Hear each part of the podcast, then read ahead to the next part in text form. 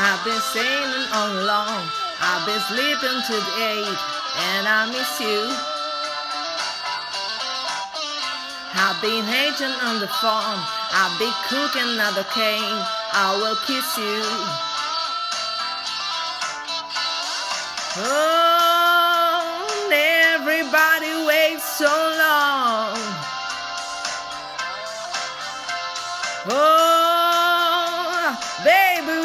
to wait so long. Let's stay home, come on.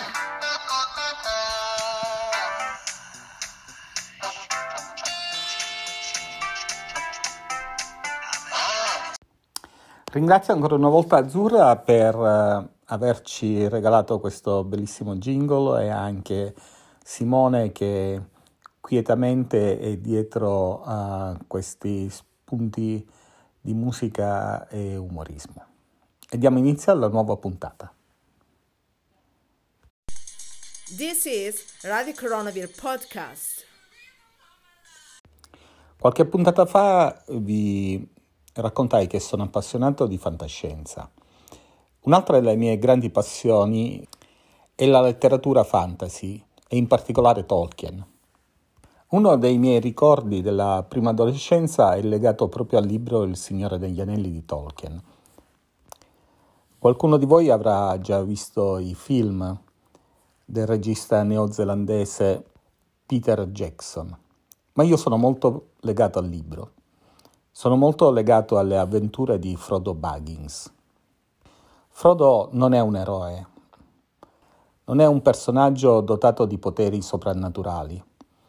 Anzi, questi poteri li hanno altri protagonisti della storia, gli elfi, i maghi.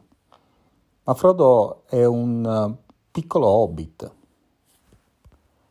a cui il destino gli impone una grande impresa.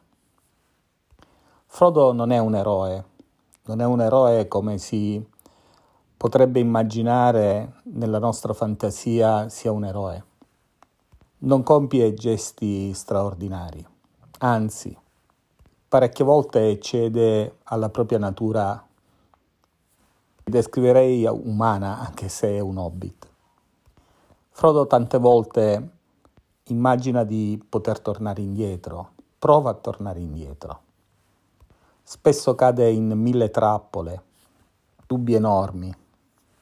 Lotta con il mondo, lotta anche con i buoni che dovrebbero essere suoi alleati. E porta Sante Fardello, l'anello, che per quanto possa essere un segno di potere, in realtà è una grandissima, grandissima fatica. Anche noi stiamo faticando tantissimo, anch'io sto faticando tantissimo in questa situazione. Oggi però vorrei cedere la parola a tantissimi miei amici, ricercatori e colleghi che mi hanno scritto. Mi hanno mandato una serie di contributi che mi piacerebbe farvi ascoltare. Il primo è di Silvia Cao, una ricercatrice è una psicoterapeuta in formazione.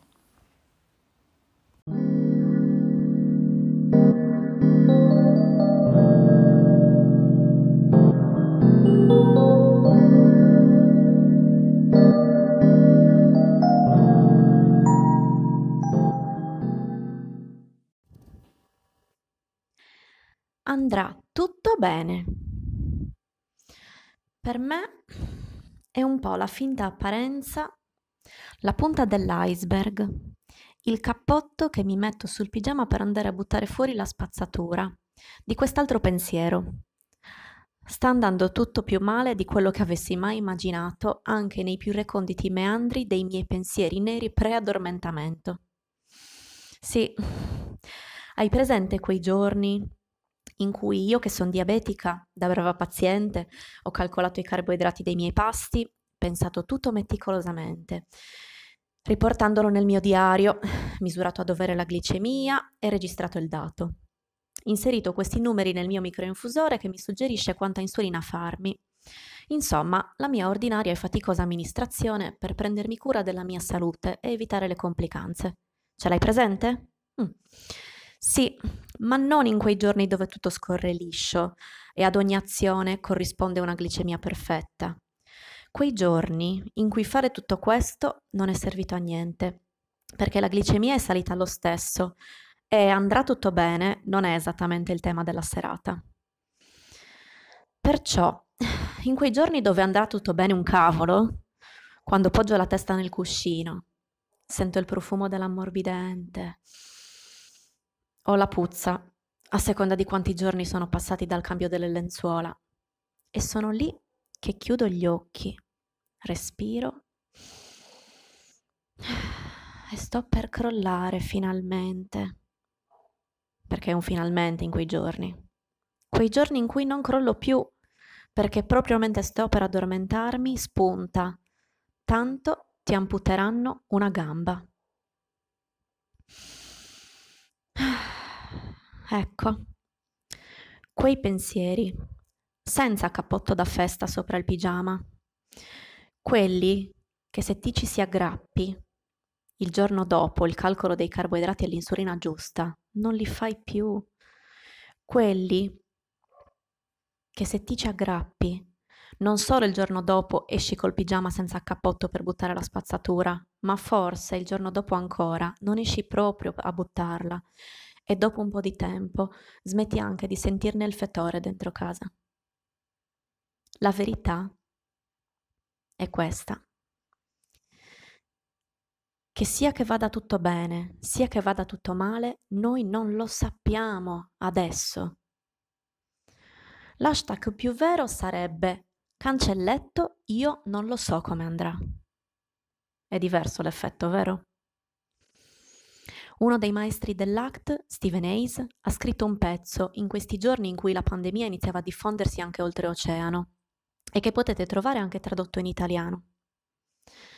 In questo pezzo ha descritto le persone che, nonostante io non lo so come andrà, e nonostante a volte quel fetore lo sentono e come, è la puzza della fatica, della tristezza, del tormento, della preoccupazione, del terrore, della disperazione, della fame, scelgono comunque azione dopo azione, minuto dopo minuto, ora dopo ora, giorno dopo giorno, di comportarsi nella direzione di quello che conta. Se mettiamo le azioni umane in una linea che va dall'egoismo della pandemia all'eroismo della pandemia, all'estremo eroico, sapete chi c'è?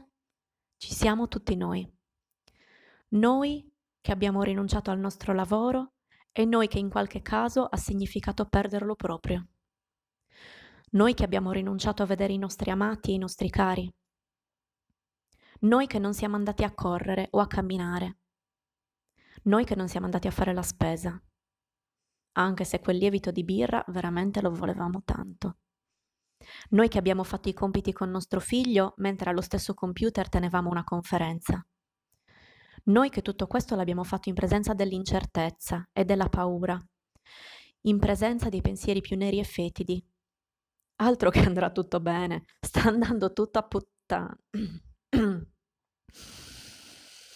Eppure oggi, adesso, sono felice di dirvi che queste azioni, Rinunciare a delle cose per noi gradevoli e importanti nell'immediato ha avuto l'effetto, stima una ricerca appena pubblicata, di salvare tra le 60.000 e le 120.000 vite in Italia.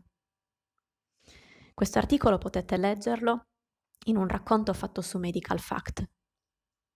Certo, io sto pagando il prezzo della perdita del lavoro, ma ho qualcuno che mi dà una casa e da mangiare. Penso a coloro più eroici di me che vivono in casa col loro aguzzino, a chi in cinque vive in 40 metri quadri, a chi continua ad andare a lavoro rischiando di essere fermato e denunciato perché un contratto di lavoro non ce l'ha, ma che fa di tutto per rispettare le altre norme. Agli insegnanti che fanno di tutto per essere emotivamente presenti per i propri alunni e contemporaneamente gestiscono la loro famiglia. A chi si occupa degli anziani, con la paura di contagiarli, ma non può fare altrimenti ai nonni che rinunciano a vedere i propri figli e nipoti, ai bambini e ai ragazzi lasciati soli nella didattica a distanza, che non si sono mai collegati e che nessuno si è chiesto perché e che fine hanno fatto. Ai bambini, ragazzi, adulti con autismo, che stanno avendo più crisi e comportamenti problema di prima.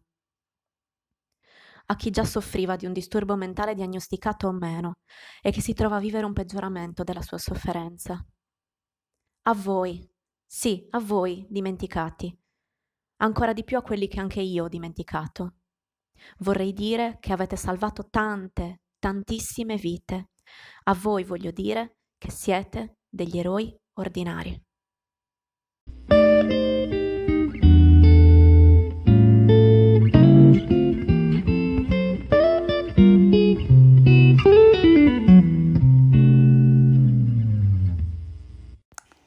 Grazie Silvia. Le tue parole mi richiamano un post che ho letto stamattina di un'altra mia amica, Grazia Pulvirenti. Anche lei postava sul andrà tutto bene. Magari siamo stanchi, scriveva. E possiamo anche pensare andrà tutto meglio. Ma la nostra mente vaga e va nelle direzioni in cui le piace andare, senza che la possiamo controllare. Grazia oggi ricordava nel suo post di Boris Cyrulnik, lo psichiatra ebreo di origine francese, che ha coniato il termine resilienza proprio studiando questa particolare abilità della mente umana di assorbire i colpi. Leggo dal post di Grazia. Sostiene Silunnik che ogni guerra contro nemici visibili o invisibili produce solidarietà e fabbrica i suoi eroi. E in questa guerra gli eroi sono i medici e gli infermieri. La storia insegna che possono essere stati sconfitti gli eserciti, ma poi hanno vinto i commandos della resistenza. La catastrofe è la regola dell'evoluzione, il trauma è irriparabile ma non reversibile. La rottura è una fluttuazione, obbliga i sistemi alla creatività. Dal disordine alla fertilità, il caos inventa continuamente vite incredibili. Cyrulnik venne lasciato in affidamento da genitori ebrei che andarono a morire nei lager. Lui si salvò per caso da un rastrellamento in sinagoga si andò a nascondere in bagno. Venne cresciuto da una donna sotto falso nome, come ragazzo che lavorava in una fattoria. Alla fine della guerra, seppellendo quel dolore, il ragazzino pensò, e adesso andiamo a reinventarci la vita. Per grazia per me vale la pena seguirlo. Ho chiesto a Mauro Provenzani di darci un piccolissimo contributo in questa direzione. Mauro è uno psicoterapeuta.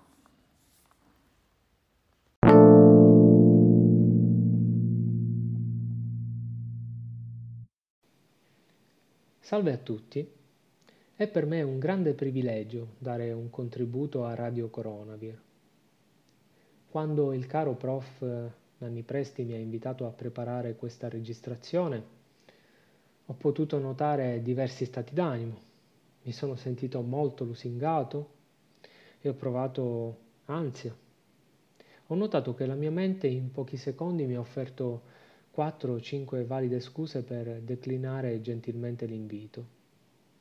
E mi sono trovato davanti a una scelta evitare in modo da tenere a bada quest'ansia di non essere abbastanza efficace o fare del mio meglio, lasciando sullo sfondo la trasmissione radio dal titolo Non sei fatto per questo genere di cose.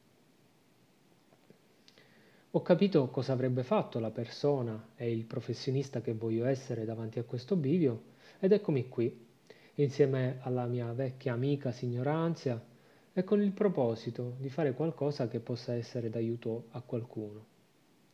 Vi ho parlato di questo perché ha a che fare con il contributo che voglio proporvi. E vorrei iniziare con una citazione di un grande uomo, Viktor Frankl, uno psichiatra ebreo che ha vissuto in prima persona gli orrori dei campi di concentramento nazisti. In una sua celebre frase che amo ricordare dice, fra stimolo e risposta c'è uno spazio. In questo spazio risiede il potere di scegliere la nostra risposta. E con la nostra risposta noi possiamo esprimere la nostra crescita e la nostra libertà. Questa riflessione ricca di senso ancor di più se consideriamo il drammatico contesto in cui è stata elaborata, ci offre l'opportunità di interrogarci su più aspetti importanti dell'esperienza, ad esempio, cosa succede quando lo spazio fra stimolo e risposta è minimo? Come reagiamo? Come possiamo dilatare quello spazio fra lo stimolo, che può essere una reazione emotiva, non scelta, e la risposta, ovvero il comportamento osservabile che mettiamo in atto. Qual è il vantaggio che possiamo trarre dall'ampliamento di questo spazio? E cosa guida il nostro comportamento in un dato momento? È più la paura, l'ansia, la rabbia, la tristezza o prevalentemente la consapevolezza di chi e cosa è più importante per noi. E quali azioni possiamo compiere in risposta a quello che emerge dentro di noi per esprimere la nostra libertà e la nostra crescita? In questo periodo la maggior parte di noi si trova a gestire le limitazioni della propria libertà personale per un bene comune, per tutelare la nostra salute e quella dei nostri cari. E possiamo vivere questa emergenza reagendo o rispondendo in molti modi. La reazione è un comportamento automatico, fortemente dipendente dalla situazione. A volte funziona, altre volte non funziona. Se c'è un incendio e scappiamo, la nostra reazione ci salva la vita, ma se la nostra mente immagina che ci sia un incendio e reagiamo scappando, questo non funziona. Allora la vera libertà è scegliere se reagire o rispondere, notando cosa funziona in un determinato momento. Vorrei pertanto proporre un modo per identificare il nostro livello di reattività o consapevolezza in questo periodo che possiamo chiamare periodo Covid-19. Possiamo identificare per comodità tre aree in cui collocare la nostra esperienza. L'area più reattiva, meno consapevole, che possiamo chiamare zona della paura. L'area in cui dilatiamo lo spazio fra stimolo e risposta, che chiameremo zona di apprendimento è l'area della vera e propria crescita. In quest'ultima area, la zona della crescita, possiamo esprimere più liberamente chi vogliamo essere nel profondo del nostro cuore durante il periodo Covid-19.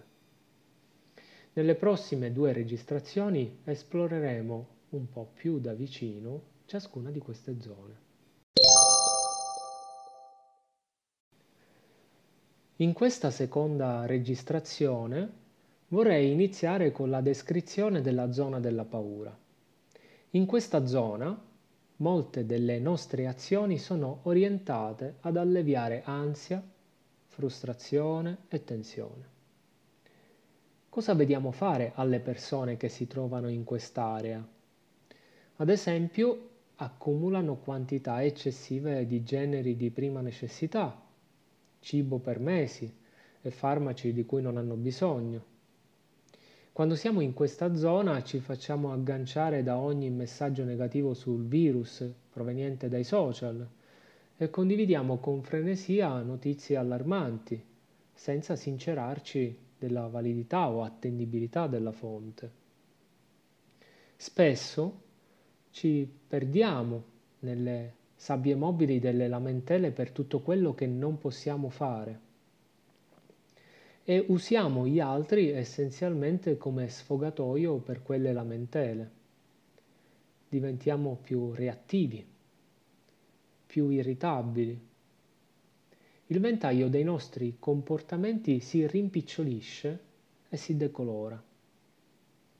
È importante riconoscere quando ci troviamo in questa zona dell'esperienza, perché notandolo avremo anche maggiori possibilità di spostarci verso la zona consapevole di apprendimento e verso quella di crescita. Ora spostiamoci sull'area dell'apprendimento.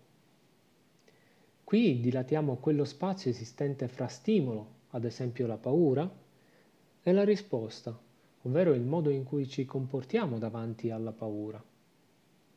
Così quando siamo in questa condizione di maggiore consapevolezza, selezioniamo con cura le informazioni, senza abbuffarci di notizie inutili, poco attendibili o non valide. Ci informiamo con cura e condividiamo ciò che è valido ed effettivamente utile sapere. Sappiamo differenziare i fatti e le scoperte scientifiche dalle supposizioni e dalle credenze di chi non rappresenta una fonte autorevole. Se la fonte non è autorevole, come è ad esempio l'Organizzazione Mondiale della Sanità, non divulghiamo notizie sui social. Quando ci troviamo in questa zona di apprendimento, siamo consapevoli delle cose che non possiamo controllare e che pertanto è meglio lasciare andare. Quanto durerà questa situazione? i comportamenti poco responsabili degli altri, i progressi della scienza, i prodotti che troviamo al supermercato. Sono cose fuori dal nostro effettivo controllo. In questa zona vediamo le emozioni che affiorano, incluse quelle difficili, come messaggeri da ascoltare con cura e rispetto, per poi scegliere cosa fare con quei messaggi diventiamo più abili a distinguere fra pensieri non utili, che hanno l'effetto di bloccarci e scoraggiarci, che possiamo imparare a lasciare scorrere, e pensieri utili, che possiamo usare come guida nei nostri movimenti verso chi e cosa è più importante per noi. Quindi, quando ci troviamo in questa zona, riconosciamo più lucidamente che cosa possiamo fare per trarre il massimo da quello che abbiamo, da dove siamo, qui e ora. Ora vorrei parlarvi della zona di crescita. Qual è la nostra esperienza quando ci troviamo in questa zona? Per prima cosa riprendiamo il contatto con i nostri valori. Abbiamo chiaro chi e cosa è più importante per noi. Teniamo ben presente chi vogliamo essere in questo periodo difficile e ci comportiamo di conseguenza. Ci concediamo del tempo per prenderci cura di noi stessi, dedicandoci agli hobby che possiamo coltivare a casa, come la lettura, le serie tv, la musica, o pratichiamo alcune forme di attività fisica anche avvalendoci di tutorial su YouTube. O pratichiamo rilassamento, o per chi lo trova utile ci dedichiamo alla meditazione. Naturalmente mettiamo in atto tutte le norme igieniche e di sicurezza suggerite dagli esperti, come scelta consapevole e responsabile che rimanda al prendersi cura di se stessi e degli altri. Ci adoperiamo per usare i nostri punti di forza e metterli al servizio di noi stessi e degli altri, pensando a come, pur rispettando le restrizioni, possiamo contribuire a rendere un po' più ricca anche la giornata di altre persone. Internet oggi ci offre la grande opportunità delle videochiamate. Sebbene sia responsabile non andare a trovare i nostri cari, possiamo usare questo canale per far arrivare la nostra presenza e il nostro calore. Quando ci troviamo in questa zona, inoltre, coltiviamo la gratitudine verso quello che di importante abbiamo ancora. È vero, questo è molto difficile ed è importante ricordare che non equivale a dire che tutto sta andando a gonfie vele è che le cose sono esattamente come vorremmo. Però anche quando molte cose non vanno come vorremmo possiamo allenare la nostra capacità di apprezzare ciò che ancora è importante ed è presente. Ad esempio la vita, la salute nostra e dei nostri cari, una casa, del cibo, qualcuno che si preoccupa di come stiamo. O qualcuno che amiamo. E visto che in questo periodo così difficile potrebbero facilmente affiorare pensieri sgradevoli che anticipano un futuro nero, che giudicano pesantemente la situazione e forse anche noi stessi, in questa zona siamo più in grado di coltivare la gentilezza verso noi stessi e verso gli altri. Prendiamoci qualche momento per chiedere a noi stessi cosa siamo portati a fare se ci troviamo davanti a una persona a terra, ferita e in grosse difficoltà. Cosa facciamo per aiutarla a rialzarsi? La insultiamo? La picchiamo o ci chiniamo dolcemente per tenderle una mano? Quando ci troviamo in questa zona di crescita, noi compassionevolmente sappiamo tenderci una mano se la tua mente ti dice che è molto difficile, è vero. Anche questo è difficile. È importante ricordare che è una virtù che possiamo nutrire con l'esercizio. Infine, non meno importante, quando ci troviamo nella zona di crescita, anche in un periodo così difficile, sappiamo ritornare all'unico tempo che ci è concesso, e in cui possiamo fare qualcosa per impreziosire la nostra vita. Il momento presente. Riusciamo a viverlo pienamente, a ritornarvi quando serve. Ci ricordiamo che tutto questo passerà con un occhio speranzoso rivolto al futuro. Ora vorrei rivolgervi un invito. Abbiate cura di notare in quale zona vi trovate durante la giornata, chiedendovi dove posso collocare la mia esperienza in questo momento. Nella zona di paura, in quella di apprendimento o in quella di crescita. Se sei un essere umano normale, ti capiterà di sostare in quella di paura almeno ogni tanto. In quel caso, dopo averlo notato, gentilmente chiediti come posso muovermi verso la zona di crescita? E ricorda che anche una piccola azione può avere un grande valore.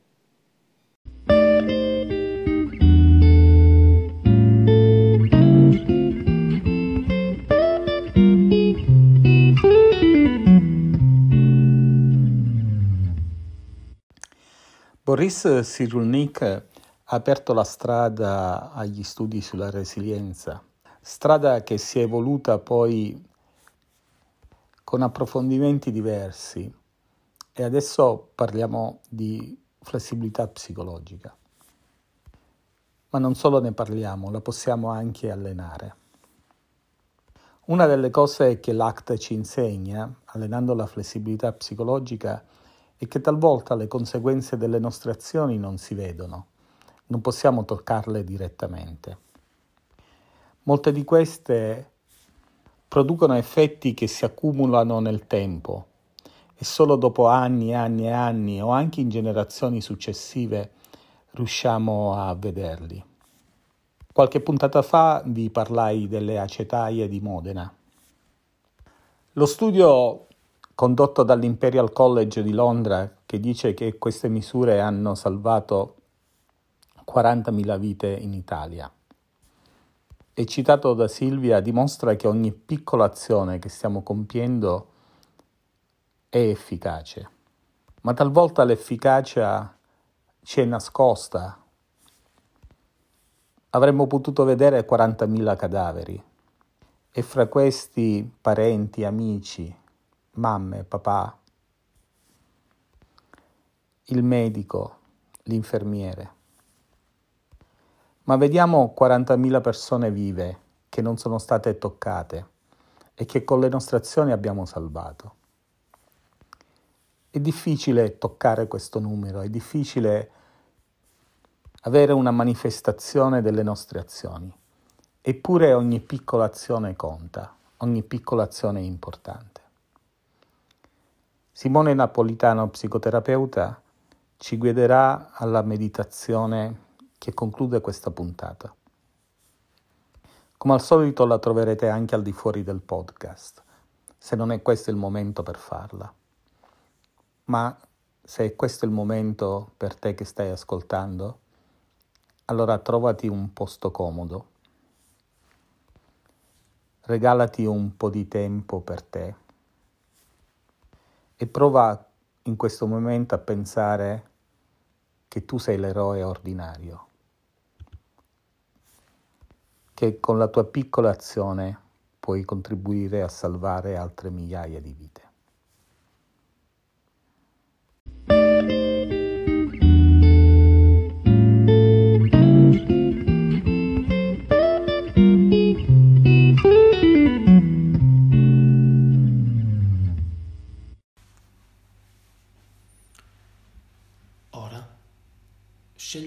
Posizione comoda e nota la tua sedia, la stanza e il luogo in cui ti trovi.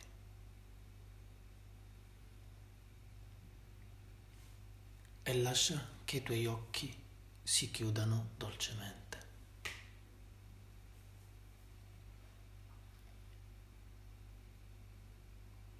Prenditi un momento per pensare alla tua situazione attuale alle preoccupazioni che stai vivendo, alla fatica dello stare a casa,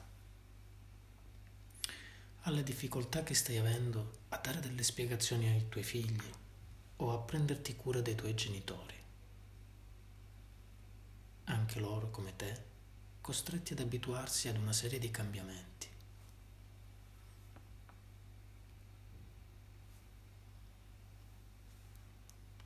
E anche in questa situazione di grande difficoltà, prova a fermarti un attimo e a pensare a qualcosa, anche piccola, che sta funzionando.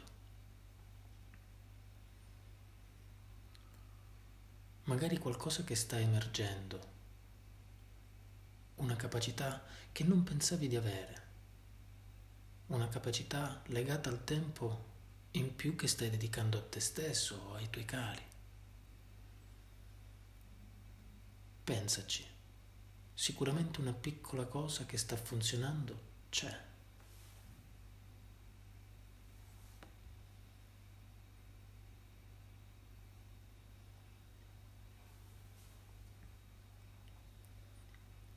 E se per un motivo o l'altro non dovessi averla ancora trovata, rimani in attesa e lasciati riempire dall'esperienza di questo momento.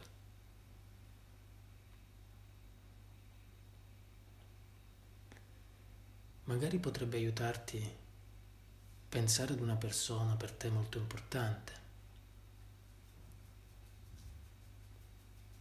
Pensa all'ultima volta che l'hai sentita, che l'hai vista in video o semplicemente l'ultima volta che le hai mandato un messaggio. E se non lo hai ancora fatto e pensi che possa essere una piccola cosa di valore per te, una di quelle cose che potrebbero funzionare in un momento come questo, prenditi un attimo per immaginare come potrebbe essere il momento in cui sarai impegnato o impegnata in questa piccola azione di valore.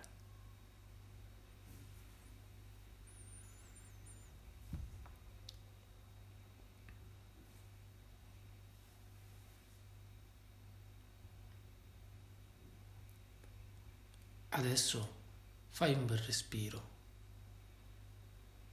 e osserva come risponde il tuo corpo se pensi a questa cosa, anche piccola, che sta funzionando.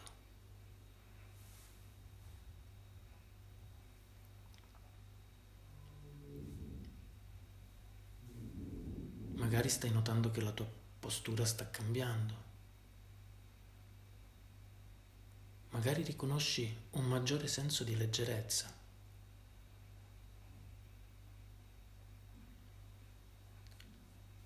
Stai sentendo il tuo mento che si alza e le tue spalle che si allontanano dalle tue orecchie.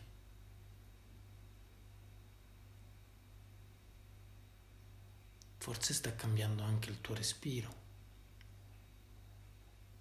Sta rallentando o sta accelerando?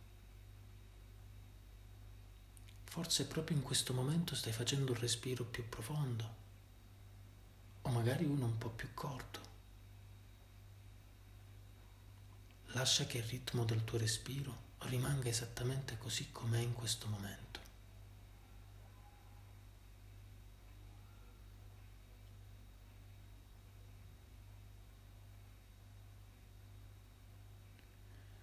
Se il tuo corpo potesse parlare, cosa direbbe di te, degli altri, del mondo?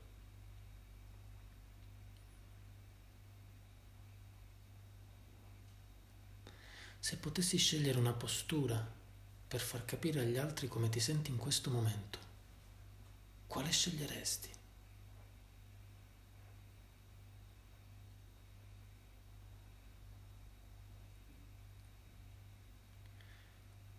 E se potessi scegliere una canzone o un film, quale sceglieresti?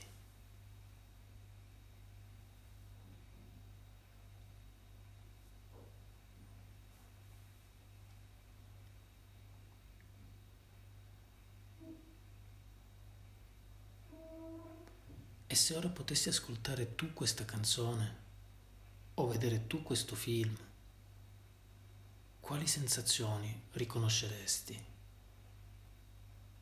Quali emozioni? Quali pensieri? Qui. Ora.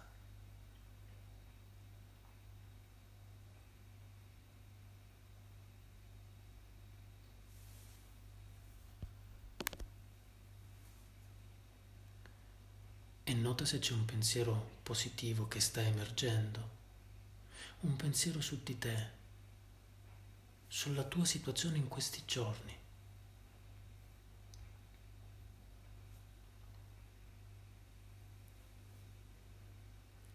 Nota se stai riconoscendo un senso di calma. Quella calma che potrebbe aiutarti a mettere insieme tutte le informazioni di cui hai bisogno per scegliere il modo migliore di agire,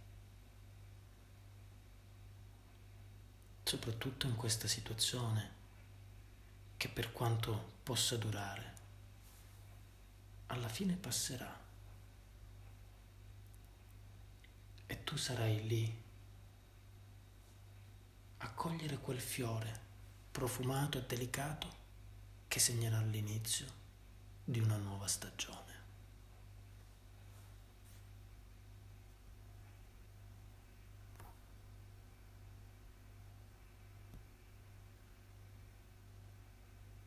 Prenditi ancora il tempo di qualche altro respiro. Lasciati riempire ancora un po' dall'esperienza di questo momento.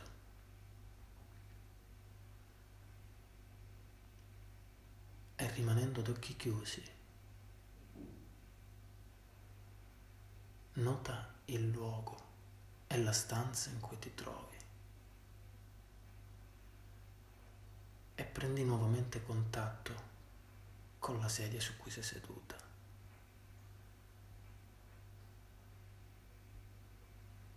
E quando ti va, con gentilezza, riapri gli occhi.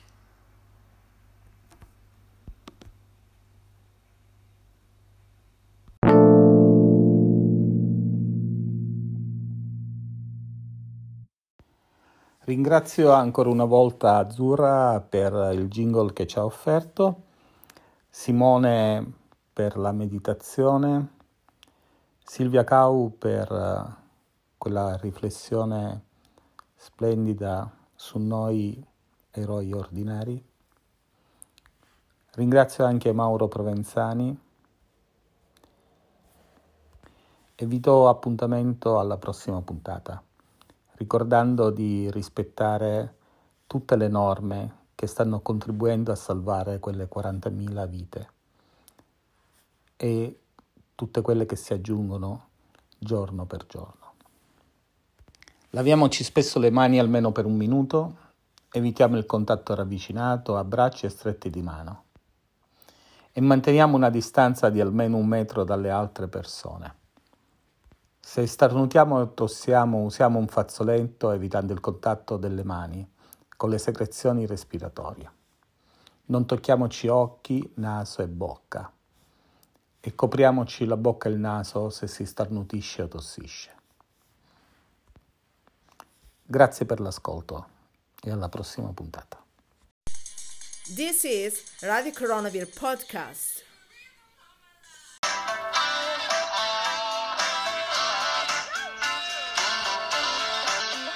I've been sailing all along. I've been sleeping eight, and I miss you. I've been hating on the phone. I've been cooking another cane. I will kiss you. Oh, everybody waits so long. Oh, have to wait so long. Let's stay home, come on.